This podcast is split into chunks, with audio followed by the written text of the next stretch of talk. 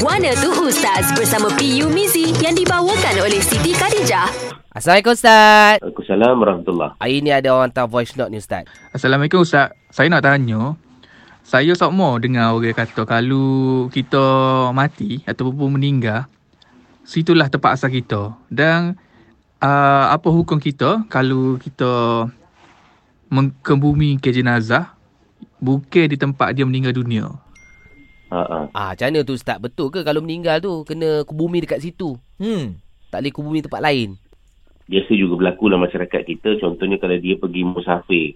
Eh, dia pergi, pergi melancong ke ataupun belajar luar negara, pergi luar negara kan. Hmm. Tiba-tiba meninggal dekat sana. Jadi Hmm. keluarga berkeras ya, supaya dikebumikan di uh, balik ke kampung ataupun ke tanah air dia. Okey. Ataupun kadang-kadang bukanlah kata luar negara, luar negara apa, luar daripada negeri daerah mereka kadang-kadang begitu juga kan. Jadi Ya. sebenarnya ya, kalau ikutkan hukum, ya, sunat ya, untuk dikebumikan jenazah di negeri di mana dia meninggal padanya. Oh. Oh. Ambil contoh, itulah keadaannya kata ulama eh, dalam apa pada zaman Rasulullah dan juga daripada kalangan ahli ilmu dan kebiasaan orang awam. Start pada zaman Rasulullah para sahabat di mana mereka meninggal maka di situ mereka akan dikebumikan. Dikebumikan. Okey. Um, itu disebenarkan. Tapi harus ya diharuskan untuk memindahkan jenazah contoh dia meninggal dekat contoh dekat Kuala Lumpur Hmm. nak ba- balik ke bumi dekat uh, Kuantan eh Hmm. Pahang boleh ha, dia kata boleh contohnya ada apa ada masalah yang kuat kan ada sebab-sebab yang kuat ya sebab contohnya dekat dengan keluarga kan benda semua Ya. senang apa nak, nak biarah apa semua